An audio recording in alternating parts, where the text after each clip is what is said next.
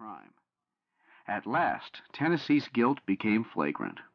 One day he overtook a stranger on his way to Red Dog.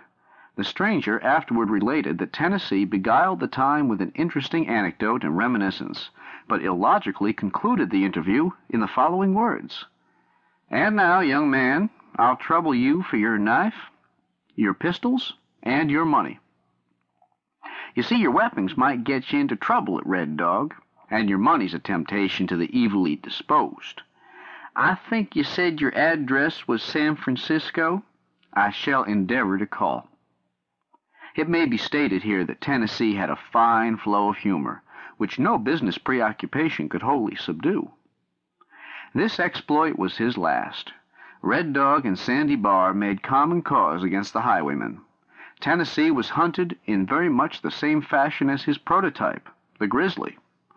As the toils closed around him, he made a desperate dash through the bar, emptying his revolver at the crowd before the arcade saloon, and so on up Grizzly Canyon.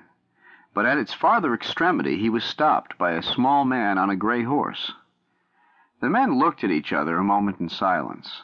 Both were fearless, both self-possessed and independent, and both types of a civilization that in the seventeenth century would have been called heroic, but in the nineteenth simply reckless. What have you got there? I call, said Tennessee quietly. Two bowers and an ace, said the stranger as quietly, showing two revolvers and a bowie knife.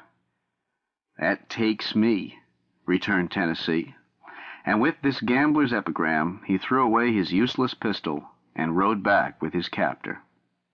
It was a warm night. The cool breeze which usually sprang up with the going down of the sun behind the chaparral crested mountain was that evening withheld from Sandy Bar. The little canyon was stifling with heated, resinous odors, and the decaying driftwood on the bar sent forth faint, sickening exhalations. The feverishness of day and its fierce passion still filled the camp. Lights moved restlessly along the bank of the river, striking no answering reflection from its tawny current. Against the blackness of the pines, the windows of the old loft above the express office stood out staringly bright, and through their curtainless panes the loungers below could see the forms of those who were even then deciding the fate of Tennessee. And above all this, etched on the dark firmament, rose the Sierra, remote and passionless, crowned with remoter, passionless stars. The trial of Tennessee was conducted as fairly as was consistent with a judge and jury who felt themselves to some extent obliged to justify, in their verdict, the previous irregularities of arrest and indictment. The law of Sandy Bar was implacable, but not vengeful. The excitement and personal feeling of the chase were over. With Tennessee safe in their hands, they were ready to listen patiently to any defense, which they were already satisfied was insufficient. There being no doubt in their own minds, they were willing to give the prisoner the benefit of any that might exist.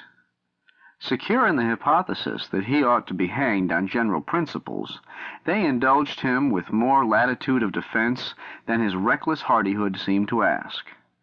The judge appeared to be more anxious than the prisoner, who, otherwise unconcerned, evidently took a grim pleasure in the responsibility he had created.